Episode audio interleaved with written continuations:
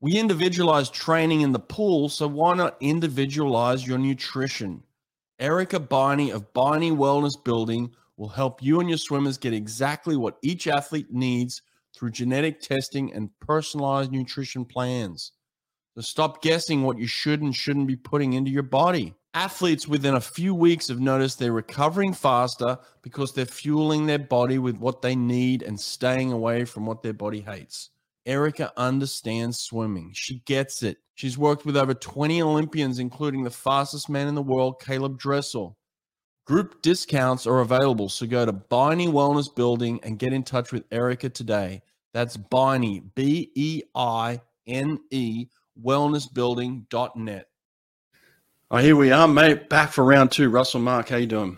Good. It's been a long time. This round one was a while ago. It was a while ago. I've been doing this podcast for a while now. I kind of pinch myself when I when I look back on all the episodes and all the cool people that have come through. I'm like, man, this is crazy that I've been I've had so many uh, incredible coaches and athletes to talk to. You know. Yeah, and I mean, congratulations to you and the podcast and all the success. You've become this awesome voice for other voices in swimming and bringing yeah. them to to let everyone know, let the community know about, which is awesome. And I'm so happy for you. Yeah, that's been part of the thing that I'm proud of, right? Like the fact that I have been able to give voice to other people too, like and and not just people that come onto my show, but like other creators, you know, people that are like, oh, I like what Brett's doing. I might do some of that myself. And so there's all these, you know, younger people and some some older people, and it's like you see these these little podcasts popping up, or these people doing certain things on different social platforms like and and it kind of stem from some of this which is cool you know it's been an inspiration so that that has been good but um since we spoke to you last some things have changed so just give us an update on life man where are you at right now yeah things a lot of things have changed um but some things stay the same like mm-hmm. swimming mm-hmm. being a part of life yeah. and i'm so happy for that yeah since we last talked which was probably in the first year first few months that you were going mm-hmm. and up and running mm-hmm. so whenever that was but yeah in the last year and a half things have definitely changed gears for me. Uh, mm. I'm currently with the American Swimming Coaches Association. So ASCA uh, is a big part of my professional life, and I'm so happy for it.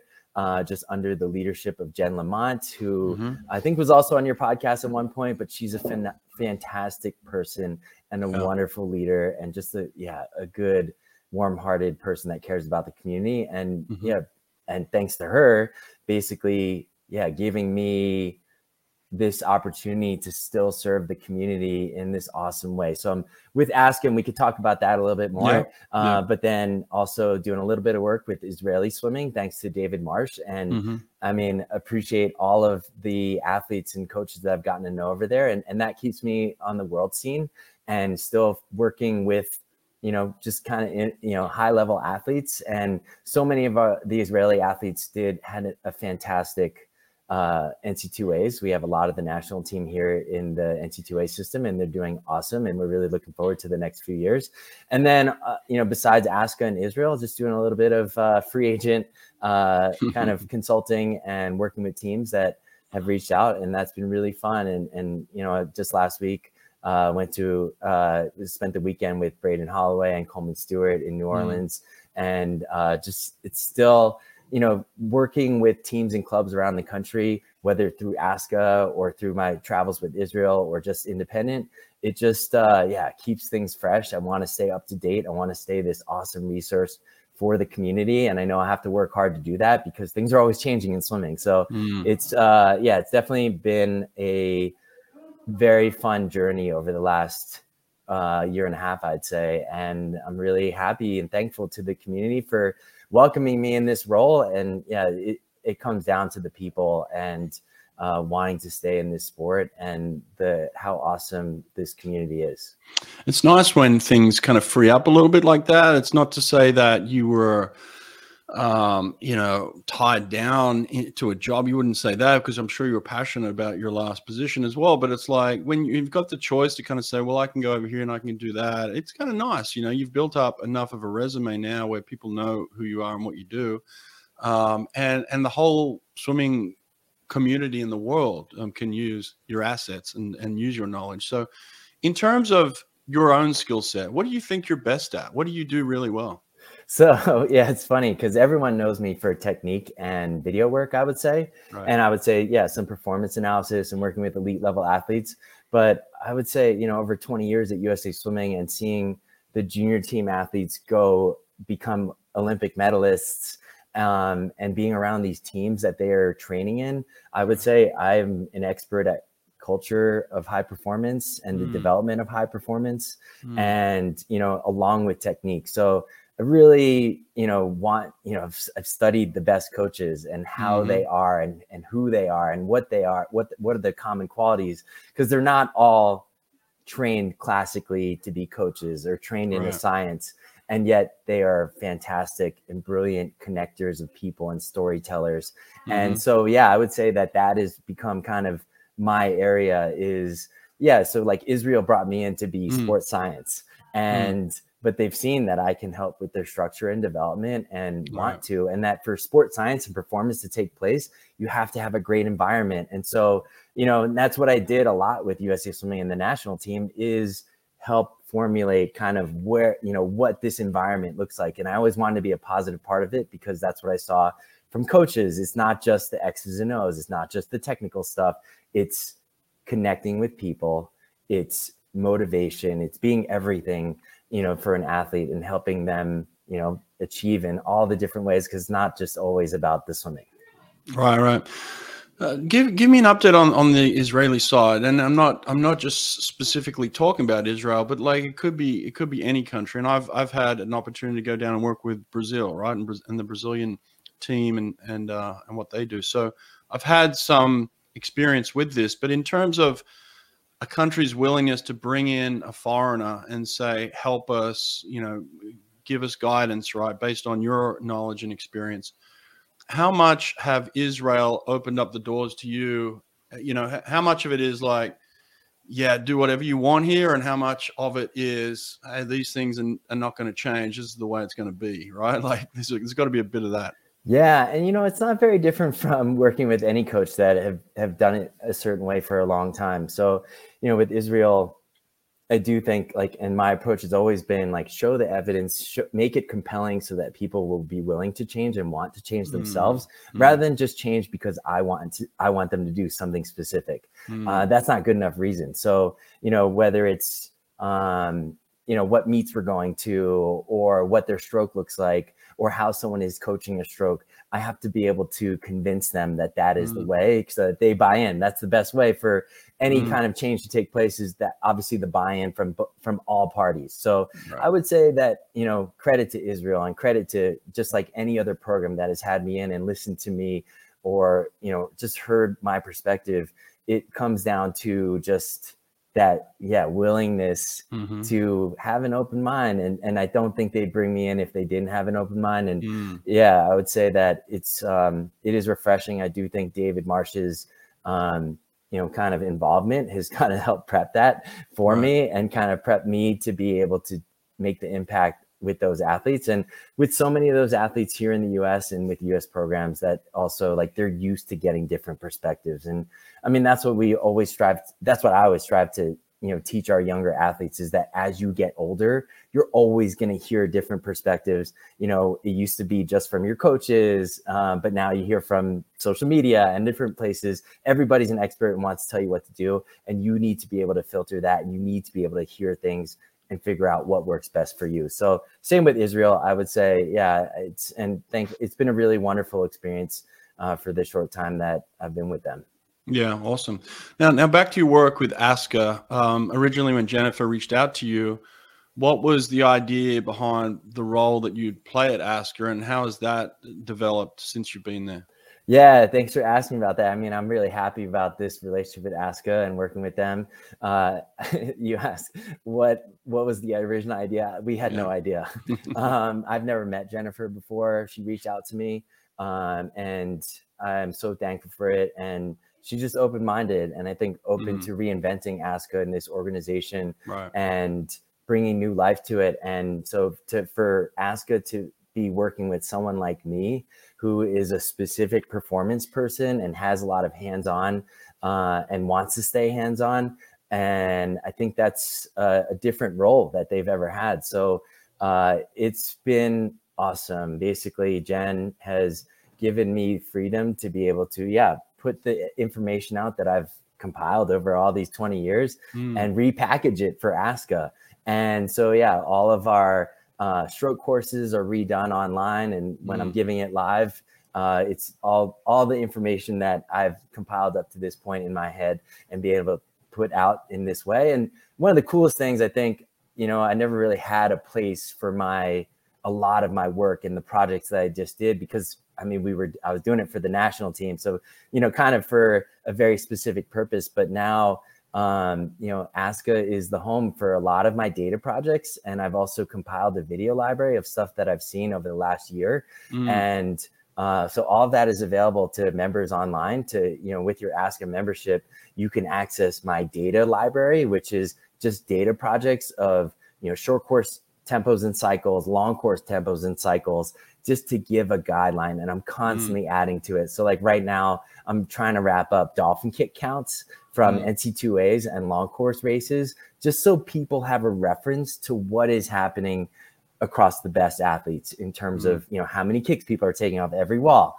Uh, and then yeah, there's that video library. So this work with ASCA just gives me an awesome platform to continue to impact this community on a broad level. I'm so used to working with everybody, and there's a whole lot of everybody in ASCA's population of coaches. It's such an international organization too, more you know, probably equally so an American organization. And so, yeah, just to be able to impact swimming and people, that's what I want to do.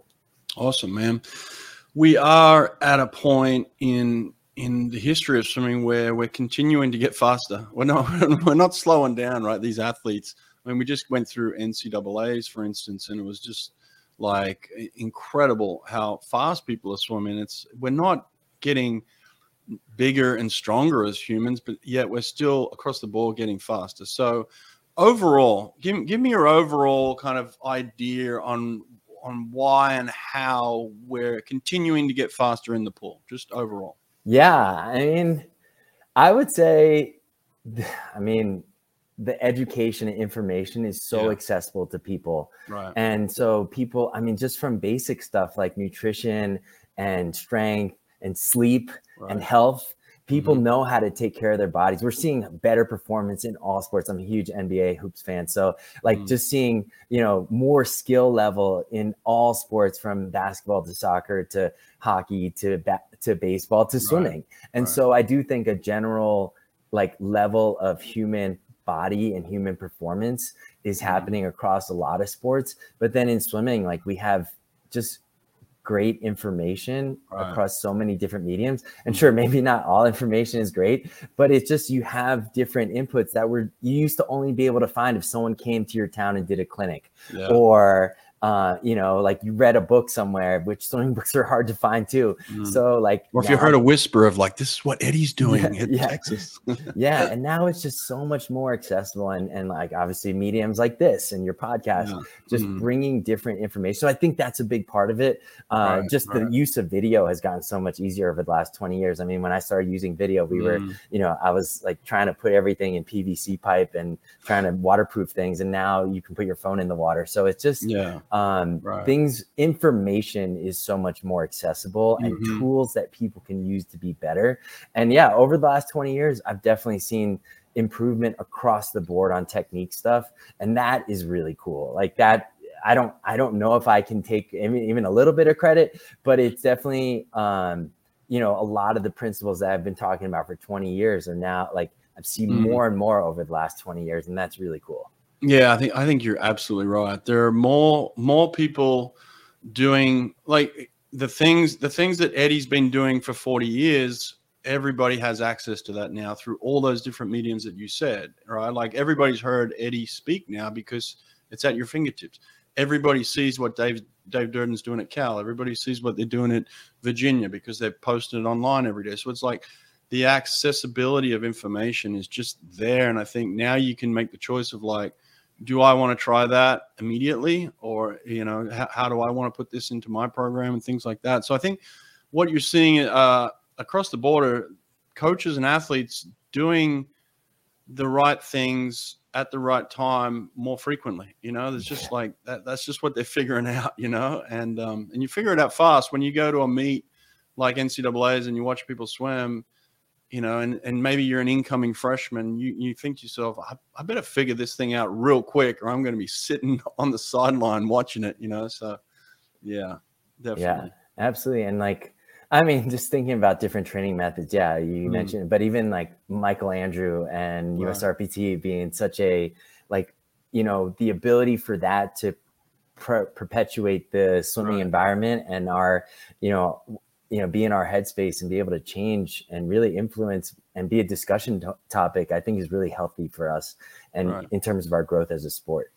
All right, let's go a little deeper then. You're the stroke master. So give me the one hot take on every stroke. Let's, let's break down from um, fly to free, and uh, we'll go down the line. Just give me one hot take on each stroke. What are the, what is something that you're seeing that's evolving that's that's special about each stroke now? So start with butterfly. Yeah, and with fly, I would say I want to see a flatter stroke, and that's kind of what I've been talking to coaches about. That's been my overarching theme: is a stroke that is more forward instead of this big undulating motion. Mm-hmm. And yes, want to see the hips still get up, but you can still do that while pressing forward. So I don't want to see the head and forehead diving down.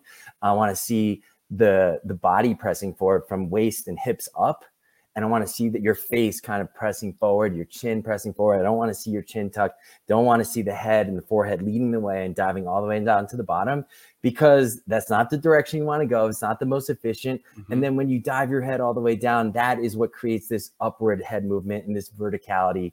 Uh, I don't know if that's the right word, but this mm-hmm. vertical mm-hmm. movement mm-hmm. that um, you know everyone sees when they're like, "Oh, you're lifting your head too much." So I want to see pressing forward I want to see a flatter stroke generally. That's what you see with someone like Caleb Dressel, Torri Huske, Sarah Sjöström. All of mm-hmm. these greats currently are doing just that. And so I think it puts you in a better position to move into your next stroke, to move into the breath, to then also pull really strong. Because if you try to ever pull with your head, you know, way down below you, it's really hard. It's a strain on your shoulder. So I think that's with fly. That's what I'm trying to do is is help us move into a direction where we are going away from this big up and down undulating movement. So not only in the body you're talking about flat, but you're you're talking about a flat recovery too, right? Yeah, absolutely. So I want to see like dynamic forward entry and really driving and pressing forward. You know, like uh, in my in my last few years at USA Swimming, we did this thing, you know, with Mitch Dalton, that who was the junior team director at the time and is now at the University of Texas with Carol Capitani. We did the butterfly revolution where we really did a deep dive into fly and trying to understand the stroke and the training. And yes, it's just trying to make things move forward more. And you look at the results that they're having in fly. I think they have a pretty awesome fly group, and you see their success from Emma Sticklen to Kelly Pash to Olivia Bray to Dakota Luther and like Carol and Mitch doing an awesome job down there mm-hmm. with that. And like I do think Mitch and Carol are carrying a lot of these principles you know training but also technique into what they're trying to do with those athletes and uh, it, it makes me really happy to see uh, two things. So the first thing we we talk a lot about the catch and we know what's going on there. What about the, the the finish of the fly stroke? Where are you seeing people finish their stroke? Are they are they pulling up at the hip and coming out, or are they extending past the hip still? Yeah, and, you know what's going on. Great question. You know, I think that's really important because I mean, I want to see things be moving forward. I want to see dynamic recovery. And yeah, I want to see this pushing out the hips. So the first option you said, and I want to see things slide out around to the side. Mm-hmm. So going from the inside outward, so sweeping out. yeah. So, so, so I should be moving back and uh, it's like, you know, coming inward yep. and sweeping outward. And right. I think that gives you that rounded finish I mean, it's not just one cycle, you're going cycle after cycle. So you need to make the cycles be able to flow into each other well. And when you finish and extend and get that full, you know, extension with the arms, I think it kind of makes the movement a little disjointed. We all know what a a, a, a tired, hard fly looks like. It's a struggle to get the arms over. So rounding out the back and shortening that, I'm okay with. I'm okay with seeing because I want to see a dynamic recovery into the entry. And mm. so when you are slow getting your arms around, that makes it, that's just, I do think a lot of it has to do with finishing and, and moving your weight and balance too far back from really trying to emphasize that. one of the best fly coaches I ever had the experience of being around was Richard Quick. Richard uh, had a knack for a butterfly and coaching it, the philosophy, the technique. But part of his philosophy uh, back, you know, 20, 25 years ago now, coaching Misty Hyman and, and her uh, uh, Olympic gold medal and things like that. But but even beyond that, you know, Jenny Thompson and stuff, people like that. So it's like he had a lot of success. But what he was doing in fly, which again goes back to this, not everybody kind of it was all whispers at the time, but it's like he was coaching fly. Uh, he, he would only coach short distances in practice, right? Like you do 25s and 50s at repeats. He wasn't doing 200s and 400s of fly and monotonous, like, and, and survival fly. He would cut that out completely, right? So the feeling I'm getting now is that everybody's caught on to that now, and that's kind of the way, the general way that people are coaching fly. Would you agree? Absolutely, I think you're absolutely right. And part of you know this, you know, us changing the narrative on fly with the butterfly revolution was really understanding that for so long we related fly training to, and this no offense, and obviously huge success to how Mary T trained. Right, and right. just like lots of volume and repeat fly and survival are, of the fittest. Almost. Yeah, and people can. There's some people that can do that, right. but I don't think it really is. That's a hard thing for the majority of people to do.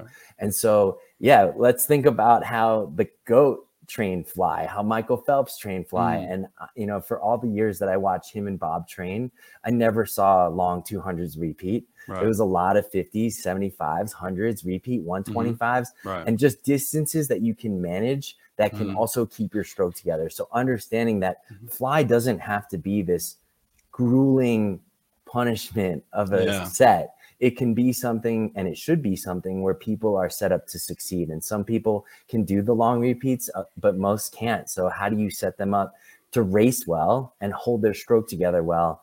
if they can't do it in practice with those repeats. Mm, yeah. And one of the tools that people are using to get that flatter fly now is a lot of snorkel fly, correct? Love it. Yeah, absolutely. I think that's a huge part of it. Like it just teaches a forward stroke. Mm-hmm. Um, I do think that the the thing with snorkel fly, it just yeah allows a good head movement that is effective. That you're not diving it down, obviously, right. and you mm-hmm. also don't have to lift it up, so you can just kind of keep it neutral. So how do you you know allow your head to rise in that way, in that natural way, also when you don't have the snorkel? So I mm-hmm. love that. I think that's right. that's a really great way. Awesome. All right, let's go into the second stroke, backstroke. What are the things that are evolving and changing in backstroke? To me, it, again, it feels like a flatter stroke than it used to be. It used to be all about kind of rotation. I'm thinking like a Krisztina Egerszegi or something like that, where it was just all about you know flow and rotation. Now it seems very flat. And what's going on in backstroke? Yeah, you're absolutely right about that. I mean, yeah, I think of Egazzaghi, and you can, mm. you know, the videos mm. are like the shoulders coming up way high, mm. and even some of the mm. Japanese breaststroke. I think Ryosuke Irie also swims with a very narrow stroke mm. and very high shoulders. But mm. yeah, I think generally, for the most part, like we are talking a flatter stroke. You are remaining more on your back than you're on your side. You're trying to grab water to the side of the body, so you don't need to reach all the way back behind you. You're trying to be like right here, right mm. under the surface of the water and mm. pushing water back towards your feet. So I think you're trying to catch high. That's what I want to see is a high, shallow catch. Mm. As high, I'm not lining up my arm right, mm-hmm. but like if I'm swimming back this way, like just trying to push water this way with your palm facing towards your feet and your arm high and, and your thumbs up towards the surface. And I think that, you know, and I've been on that kind of like trying to focus on the catch for a long time. But I would say the link to link catch to catch from side to side, what I'm trying to get across now is it's all about the finish. So mm. you catch high and catch shallow, and then mm-hmm. you finish lower, but you finish deeper below your hips. And that downward press, okay. that downward press of your finish oh. will pop your allows you to rotate away from that. Oh. So that helps you be able to get up high, get the to the next catch. And I would say that's a mm. little bit harder concept, but you know, if you have people with a late rotation, when late you rotate late, you you enter mm-hmm. over your head or you right. enter with the back of the hand, and to fix that and to get to the next catch effectively, you have to be able to rotate away from that finish. So yeah, it's it's a little bit of a harder concept to grasp and understand. But you know, there was that video floating around after World Championships this summer uh, of Thomas Ceccon in the flume mm. that I think, you know, it's like uh, FINA posted it, or sorry, mm. World Aquatics posted it. and um, it was like Thomas Ceccon swimming at a very high rate in a flume. And, you know, he was, you know, going maybe 1.1 tempo, a little bit faster than his 100 rhythm. Mm. And, mm then they went to the underwater part of the flume and you could still see him finishing below his hips mm. even at that super high tempo. So he's not finishing he's not pulling just straight across and then uh, lifting out. Like his mm. hands are still finishing down because he needs at the, especially at that uh, tempo you need to be able to rotate to the other side and be able to hit that catch. Gotcha so gotcha. that finish is that vehicle to allow that. So I mean, over time, I think my language about this will get a little bit more succinct and a little bit clearer but I do think that is a big part of the missing link because I think we've done a really nice job focusing on the catch. But how do you jump from catch to catch and be ready and have your body in a good part, good way of like very quickly so that you can be there? Mm. I don't like to pick a particular body type necessarily, but I think each each stroke kind of lends itself to a particular body type. But I always found that backstrokers, for whatever reason, had like these freaky elbows. Like uh, they could always like hyperextend. Do you find that with a lot of great backstrokers? Yeah, I mean we've seen it a lot because I think a lot, especially a lot of the U.S. recent, uh, you know, some of our best athletes, like. I think you know people that come to mind are Kathleen Baker mm. and mm. Regan Smith. Mm. Uh, so yeah, some of that like good, you know, limb mobility. Mm. And you know, it, it helps. It absolutely does. Just like being able to hyperextend your knees. But I do think like, you know, for every body type, like there's still a good technique and and um mm, yeah, right. that kind of stuff, like having a better range of motion mm. helps, but it's not necessary necessarily to be the bet to be the best swimmer you can be. Uh, there's always a good right. technique that you can go to too, and I think a lot of those athletes, Kathleen Baker, like awesome catch, Regan Smith, really nice catch, and the arms out to the side. So yeah, I would say yeah, use those physical natural abilities, but then also you have to layer it on with some good technique too. Right. Okay. Let's move on to the toughest stroke for me, breaststroke. It's because I could just never swim it myself. I could never figure out how to move things in a coordinated fashion. Um, so it doesn't mean that I don't appreciate the stroke. I just could never figure it out myself. But uh, and I think you might be even doing a presentation on this at the ASCA clinic, right? Yeah, so ASCA World Clinic in September, and yeah, I'm super excited about the event. That event, we could talk about that a little bit more. But I would say generally, yeah, uh, I've I've said that I want my keynote, my main stage speech, to be about breaststroke.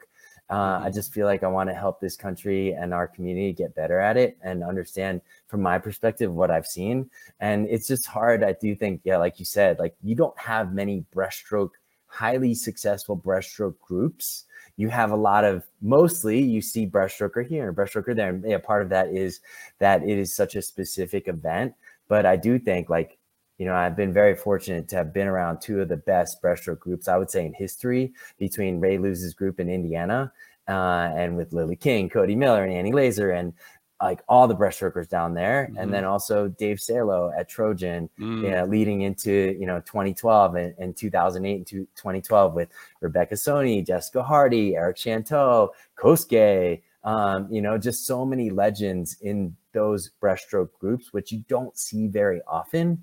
Um, to me, I would say the thing that I've taken away that I want people to be able to, uh, that I think can help us advance is let's not be afraid of breaststroke tempo.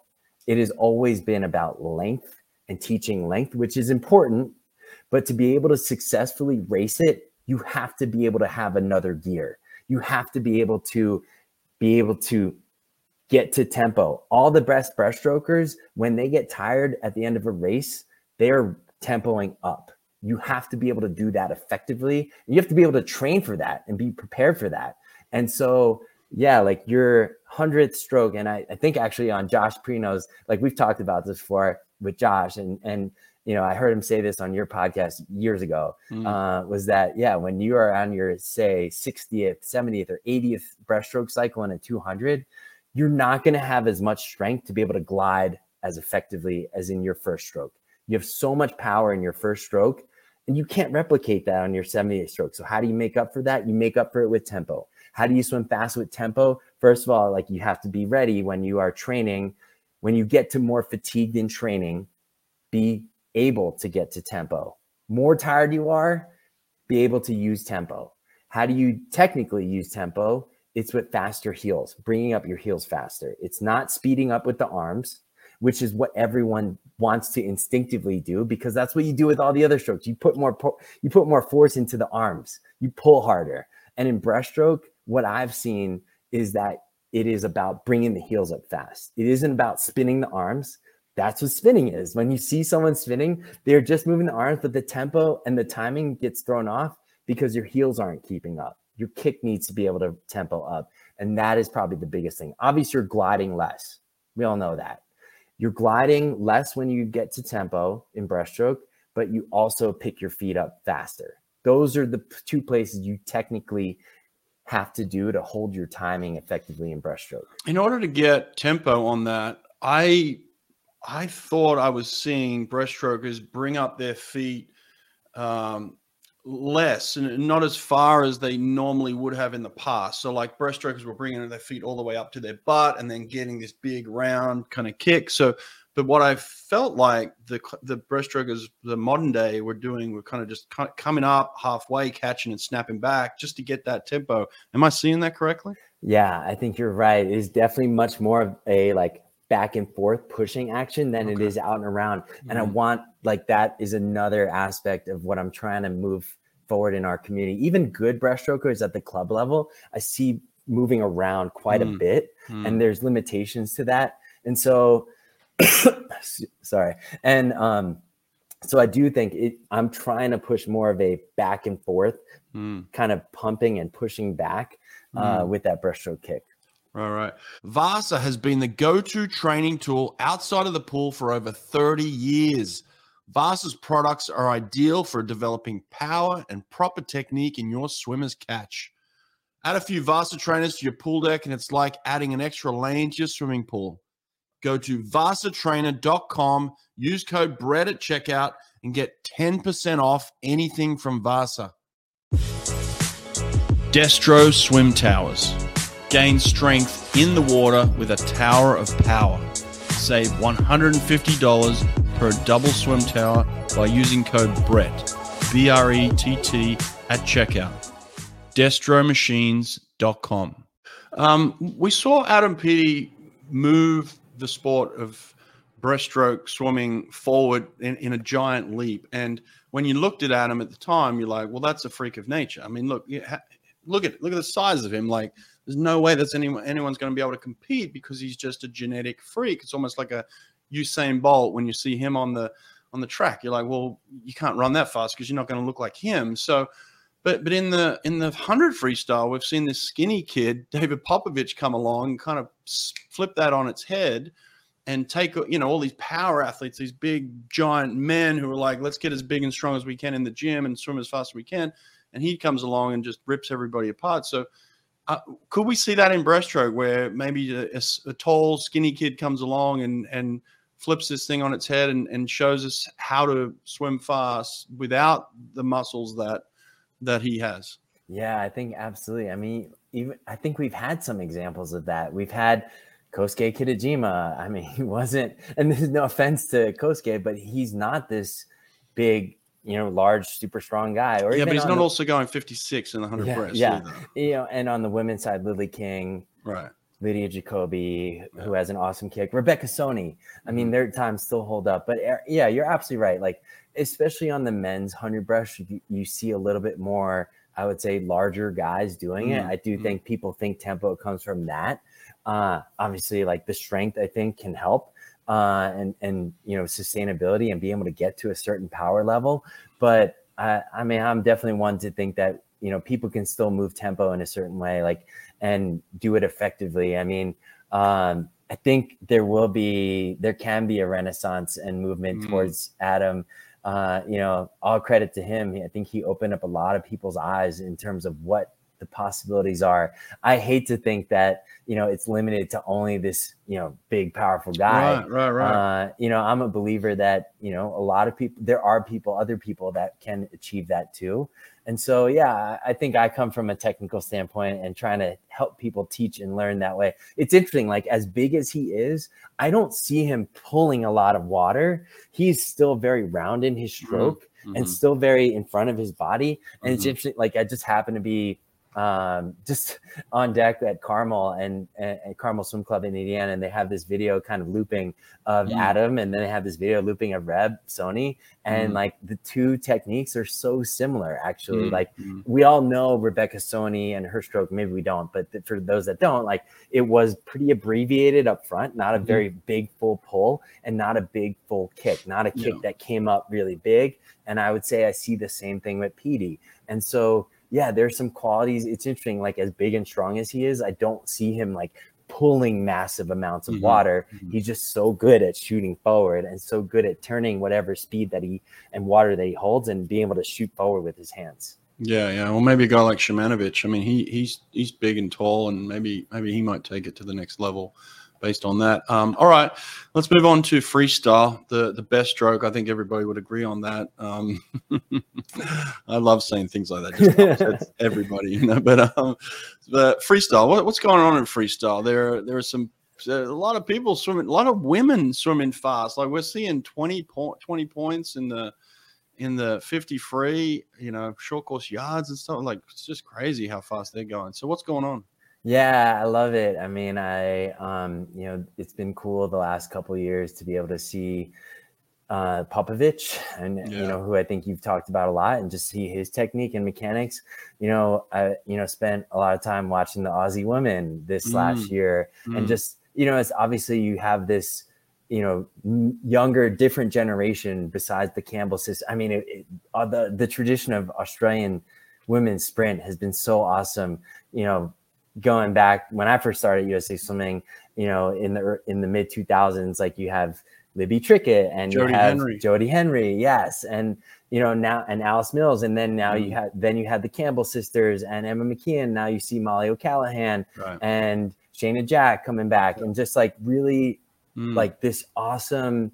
And you know, and with the video that uh, that is available, just being able to watch them more and seeing, you know, technically where they are and what they're doing. And it's really interesting. I would say like it is very similar to Popovici stroke, like a classic high elbow uh, recovery, mm-hmm. uh, swinging around the side and, you know, nice catches up front and nice, like it's interesting seeing that, you know, and I think you've talked about in this podcast and just how the sprint freestyle events, like, you know, like you have, yeah, you have a Popovici who's doing awesome with technical greatness, I would say. And yeah, that makes me happy to see. Why do you think it's come full circle like that? Like it was almost like we were evolving into this straight arm, and everybody's all of a sudden doing straight arm, and it seems like it's swung back around. Where, like you said, a lot of the Aussie women are swimming kind of that bent arm. I mean, it's a long. They've, they've got length, but definitely with a bent arm, and then you've got Popovici coming along. So you got you got um, Kaii Winkler, this this young kid coming up, swimming bent, but it's like uh, and but there, there's there's also a particular body type. It seems like we're talking about here. That they've definitely got uh, range and length. You know, when you when you look at their wingspans and things like that. I mean, the, the Aussie women are all very similar, and and and these young guys are similar body type. So, is it set up that way for a particular body type to swim that way? Yeah, I think that's that's an awesome topic. I mean, I think it's the sustainability of the stroke being able to do 100 uh, i do think like yeah it takes some sustainability especially nowadays. Um yeah obviously like you know when you coach cesar you were 50 100 but we've seen a lot of these people also be able to go 100 200 not so much mm. 50 100 anymore. So it's like i do think that maybe the event profiles have changed or moving or shifting a little bit where the 50s becoming very specialized and mm. you know the 100 200 maybe become a little bit more linked maybe mm-hmm. uh, i think that you know we might just see these this group of athletes this generation of athletes be able to go that way obviously you have still someone like emma mckeon that can do a 50 100 and 200 uh, and athletes like that and we see obviously see those in the us too and but kaii winkler you know you mentioned that like you know he his body type maybe is a 100 200 type body mm-hmm. type. Mm-hmm. Um, but I think that's really, uh, yeah, that's an interesting point. I would say, you know, I don't know if the Aussies have ever come full circle. I think they've always been a little bit more, especially on the women's side, a little right. bit more mm-hmm. of yeah. this classic high elbow recovery. I think I heard. Sure. oh, I forget the name of the the Campbell sisters coach. Like I think mm-hmm. you asked him a question. Uh, and apologies for not remembering his name, but you asked him a question about high elbow, and, he, and like I think he basically was just like, "We don't what." Yeah. Uh, like what is high? Yeah, we don't talk about that, or we don't talk about straight arm. I mean. Straight arm, yeah. Yeah, yeah. Yeah, yeah, yeah. I think you're right. Yeah, I've never really seen the Aussies buy into the straight arm side of it. Uh, it it has always been kind of more of an American based thing. You're right. You know, maybe, maybe it's a college thing too, like because it's such a power event at the short course yards. It's like it fit really well there, and then it it transferred over to the long course pool. Uh, maybe I just need to come back to coaching and show these these guys how to do it properly as well. You know, I don't know. yeah, I mean, obviously we've seen yeah great success with people with high elbow or straight arm too, like a Caeleb and you know Erika Brown comes to mind on the on the women's side, and Simone, Caeleb's more like a hybrid, right? Would you say? Yeah, yeah. His recovery still is pretty high. Yeah, um, still gets pretty high, but yeah, I would say you know we do probably are seeing a little bit more hybrid. I mean, I think like someone like Ryan Held, like his straight arm is a little bit more like at an angle, I would say, right. not so much like really high. Um, but yeah, just I do think understanding it and being able to utilize it is a very cool tool to be able to, yeah, take advantage of. And so I don't know. I think like innovation is so good and uh, like so good for the sport. And whether we're trying things and they don't work, or whether we're trying things and it's something that sticks, like I think that's how we evolve and that's how we get better. It keeps people interested. Uh, and yeah, that's like, you know, who would have thought that someone like you mentioned Adam before Adam Peaty or someone like David Popovici, like their like 10 years ago is what we would be trying to copy. And is I think Popovici really, really doing anything special though? Like, is he, is he doing anything unique? No, I think he's just technically awesome. Yeah. And like, yeah, maybe not unique, but just the fact that he's seeing that kind of success in you know, 100, 200 profile, mostly 100 profile, obviously a, a success greater than any in history. And, um, you know, with that kind of stroke. And uh, maybe it is more like yeah, it is full circle for the swimming world with someone like Alexander Popov, mm. who, you know, was kind of that that way too. Uh, but it's just, I don't know, I love it. It just kind of, yeah, I would say keeps everything really interesting and uh, I, I, mean, it's been a lot of fun to be able to look at, you know, people like that, and and even more now than I was in the past. Uh, and yeah, I would say like have a perspective on it, and all respect to what's happening around the world. Like that's very cool. Let me let me ask you this. I'm gonna I'm gonna get your opinion here. I'm gonna throw out a name, and we'll we'll kind of pick on him a little bit. But in, in terms of how great he is and how good he could be, right? Like a, a Jordan Crooks, right? Like he he goes and wins the world short course and now he's transitioning into trying to figure out how to swim uh, at that speed long course right? And like that's his next challenge. So where do you see someone like that being able to take what he's good at and transfer it into the long course pool? Because this this could apply to anybody right? Like anybody that's good in short course how then do you transfer it over to long course and become great in that you know? Yeah. Yeah that's a good question. And i mean i I I don't have a relationship with Jordan, so I'm not definitely don't want to be critical because they're doing awesome work uh, over at Tennessee uh, with Kredich and Josh and Rich over there, and they're just doing like obviously credit to their success and what they've done. And what I see is obviously someone who's awesome underwater and, and someone that should utilize that and be able to use that.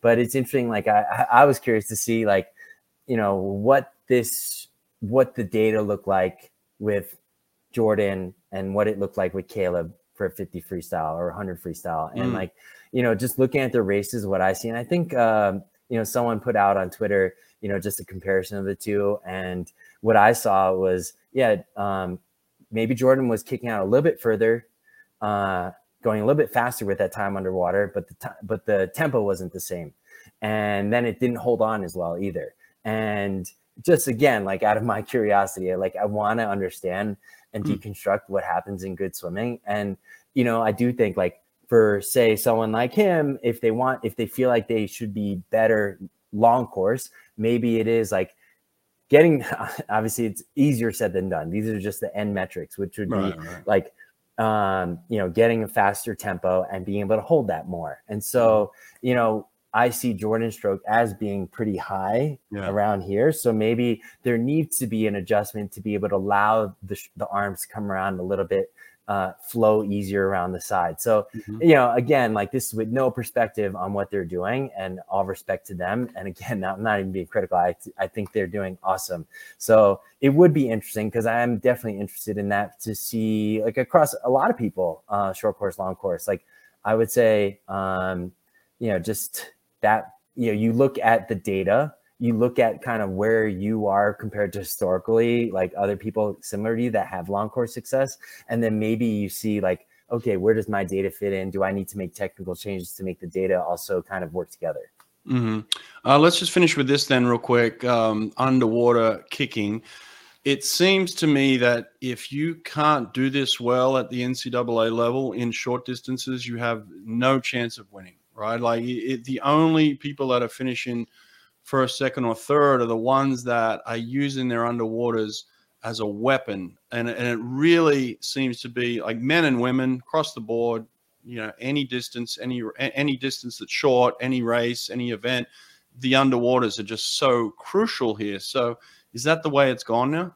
Yeah, I mean, it's been trending that way for a while, right? Like more people using underwaters it being emphasized at a younger level and then moving into college with people already having great underwaters. Mm. And yeah, obviously you see it on the women's side with, you know, Kate Douglas, mm. uh, Torri Huske, Claire mm. Curzan, just doing mm. awesome things underwater and having gone into college with those kind of skills.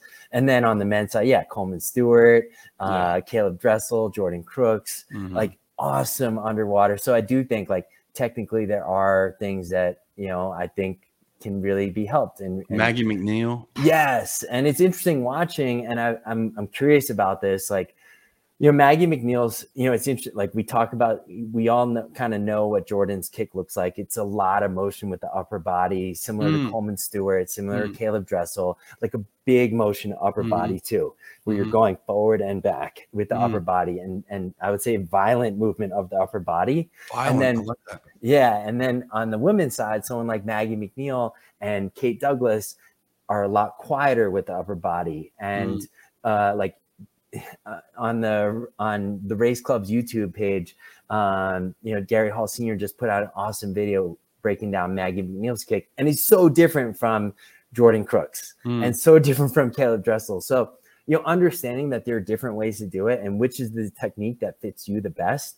I mean, I would say, like, yeah, I mean, physically, the Coleman, Jordan, Caeleb kind of kicks are probably a little bit more demanding and, and require yeah, a little bit more technical coordination too. Mm-hmm. Obviously, mm. incredibly effective. Whereas the Kate and Maggie, like, also effective in a different way. So, what is the technique and what is the thing that makes it go? And to me, I mean, they're quiet upper body, but they still press a little bit. I would say it's just a um, kind of quieter, like more, I would say, tighter version of the Jordan Crooks uh, Caeleb Dressel, Coleman Stewart kicks. And yeah, I learned a lot from Coleman this weekend, this last weekend with Braden. And just, yeah, I mean, talking to him, he has a very great understanding of what that technique is. And um, yeah, like looking at his, uh, you know, some of his videos and some of his drills that he utilizes, uh, I just put up on the ASCA Video library. So that's something that people can also access. Uh, and also an opportunity, like he has opportunities where people can work directly with him too. So mm. I do think that there's technical things. And I love, yeah, some of the drills that he was doing to utilize that. Now, that's the technical side of it. It, it, it doesn't seem to me like we're training by staying underwater for longer periods at slower slower paces. It seems like we're training to do maybe more underwater at shorter distances at higher intensity. Would that be correct? Yeah, I would say. I mean, that's yeah. There's a you know a sustainability to doing it in the last 25 with 200, right. uh, but at the same time, yeah, you have to be effective at you know at, at a shorter distance too. So I do think like the speed and the intensity that you're doing it for a 50 or 100 is something that you have to replicate in practice. And so mm-hmm. that's probably not at longer, slower distances. Right. Like you're doing that with speed, similar to how we would train the swimming part of it too. Mm, yeah, awesome. Well, this is great, man. I love it. Uh, always love picking your brain. No doubt about it. You are one of the best in the world, and there's no there's no doubt in my mind why people want to pick you up to kind of get your thoughts on how to improve their programs or them or themselves individually. So, um, yeah, awesome, man. Love chatting with you. Uh, people are going to be able to find you obviously at the at the ASCA website, but the remind us about the ASCA clinic again. Yeah, so I mean, we have a bunch of in person events coming up uh, next week in Indiana, in uh, in in Fishers, Indiana, and then the following week in New Mexico. But World Clinic is the big event that's in September in Dallas, and we're doing it a little bit different this year. Always trying different things to reach the community. Uh, yes, we have our staple, awesome swim minds coming with Bob Bowman as a confirmed speaker and Ian Murray at Dynamo, along with Kathy McKee as Swim Mac, who's age group coaching legend and someone that I'm excited to hear from. But then also like bringing in experts from outside the sport this time. And I think that's really helpful to be able to, yeah, how do we grow? It's having other stimulus, other input. So yeah, a couple great authors in Brad Stulberg, who's the author mm-hmm. of The Passion Paradox and Peak Performance. Mm-hmm. I think they he's been on your podcast and uh, maybe yep. and yep. and then John O'Sullivan, the author of Changing the Game. But then also my favorite, the person I'm looking forward to is Stephen Seiler, who's a world-renowned physiologist. Um, world renowned in like cross country skiing, endurance events, marathons, uh, biathlons, and triathlons. And uh, he's a coach himself, which is cool. And it's not just a scientist. He, I think, yeah, I would say like has some really cool ideas about endurance training. And I think, yeah, can really help. I would say give people some ideas, and that's what we want to try to do with this World Clinic. Um, you know, bring you know, reach a lot of people. We had an awesome clinic last year, and my favorite part of last year's we're also bringing back, which is having these an endless pool at the mm. in the venue, mm. and not only are you hearing talks, but you're seeing people coach and and then seeing it applied. And so I do think, yeah, some actual stroke work in the clinic uh, where you don't have to walk very far to do that, and you don't have to, you know, it's right there, and yeah. it's just awesome community and good vibes and we're really excited about it. And uh, yeah hope people more people come this year than last year. Yeah it was a great event. I was there last year loved it. And um, when when does registration open do you know? Registration's open. Okay. i'm pretty sure. Um, so yeah check it out um, and uh, yeah swimmingcoach.org and okay. that's the ASCA website. And um, yeah, you can find me there. I'll be giving a couple talks, so I'm excited about that. Awesome. All right, good stuff, man. Listen, I appreciate this. Good to catch up. Okay. Yes, thank you so much, and and all the best to you. Thanks, man. Take care. Bye. All right, bye. I would like to tell the story of how Swim Angelfish improved my skills and a, a major aspect of my life. Okay, and, and you are holding on the whole time.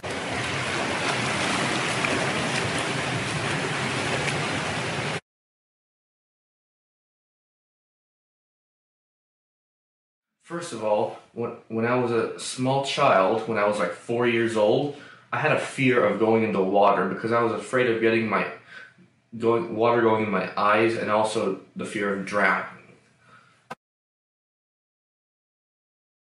No flippers. Do you want me to hold you? Oh yes, the whole time. Let's finish this. I gotcha. Good job, Peter. I'm gonna hang on the whole time. What was that? Easy or hard? Easy. You tell me. Easy. It was. Easy. I'm a super swimmer. You're a good swimmer. Your body floats. Oh. Did you see that time how there was no discussion and I just grabbed the opportunity in a much better way? Please hold on the whole time. And touch and let go. Smile. Can you show me a good smile? And when I got to the age of 11, I uh, wanted to start. I wanted to start developing swimming skills because I noticed that a lot of my friends and peers have are good at swimming. Well, let's show them how we learn to. I can now let go the whole way. The whole way. Yeah. So how about you're gonna come around and see you swim the whole way for your first time ever with not me touching. Can I swim next to you? Yeah, of course. Oh, okay. Excuse me. Excuse me. Oh, Oh, oh. Are you okay, or do you want me to touch you? Last time, whoa, I swam a whole lap without anyone touching me. That is incredible. It is incredible.